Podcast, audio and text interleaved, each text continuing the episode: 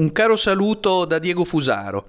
Vi è una novità nella politica italiana. Va detto che la politica italiana è probabilmente quanto di più noioso vi sia. Le uniche cose non noiose riguardano insulti eh, e magari anche liti fra i protagonisti per chi abbia interesse per queste cose. Per il sottoscritto invece davvero non vi è alcun interesse per la politica italiana e dico anzi che destra e sinistra sono come due calvi che lottano per avere il pettine e dato che poi comunque dovranno semplicemente fare le riforme volute dalla Banca Centrale o dal Fondo Monetario Internazionale.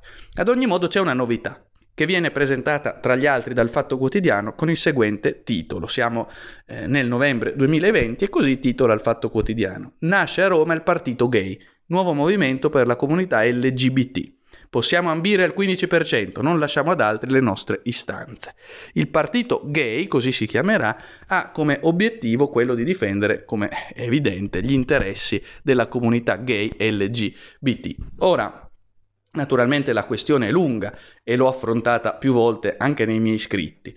Eh, gli omosessuali sono una classe sociale? Questa è la domanda fondamentale. Chiaro che no, potremmo anzi dire marzianamente che eh, uno sfruttatore è tale a prescindere dal fatto che sia eterosessuale, omosessuale o transessuale, proprio come uno sfruttato resta tale a prescindere dal fatto che sia omosessuale, eterosessuale o transessuale. Detto ancora diversamente, il nemico è lo sfruttatore, che sia eterosessuale, omosessuale o transessuale, poco importa, proprio come l'amico è lo sfruttato accanto a noi, che sia omosessuale, eterosessuale o transessuale. Ecco, questa eh, nuova forma di esplosione di microidentità non fa altro che rafforzare il sistema dominante della classe domina- dominante. Perché? Perché frantuma il fronte degli oppressi creando delle divisioni in seno agli oppressi stessi e dunque favorendo una orizzontalizzazione del conflitto, gli oppressi non combatteranno più dal basso verso l'alto, dominati contro dominanti, servo contro signori, ma combatteranno ora nella pura orizzontalità tra schiavi omosessuali e schiavi eterosessuali,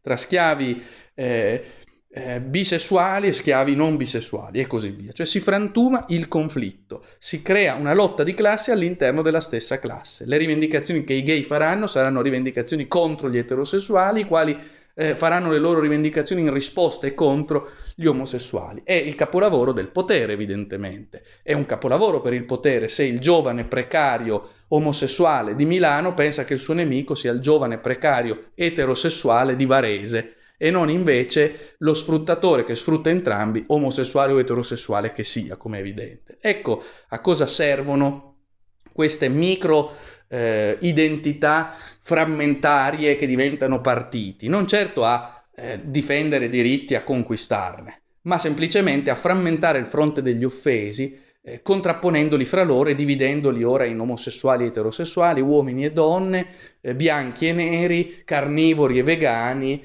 e così via. Questo è l'obiettivo e il potere ci sta riuscendo benissimo. Mentre nasce questo partito eh, gay, immagino ai piani alti le classi dominanti che eh, stappano una bottiglia di costosissimo champagne e alzano il calice trionfanti.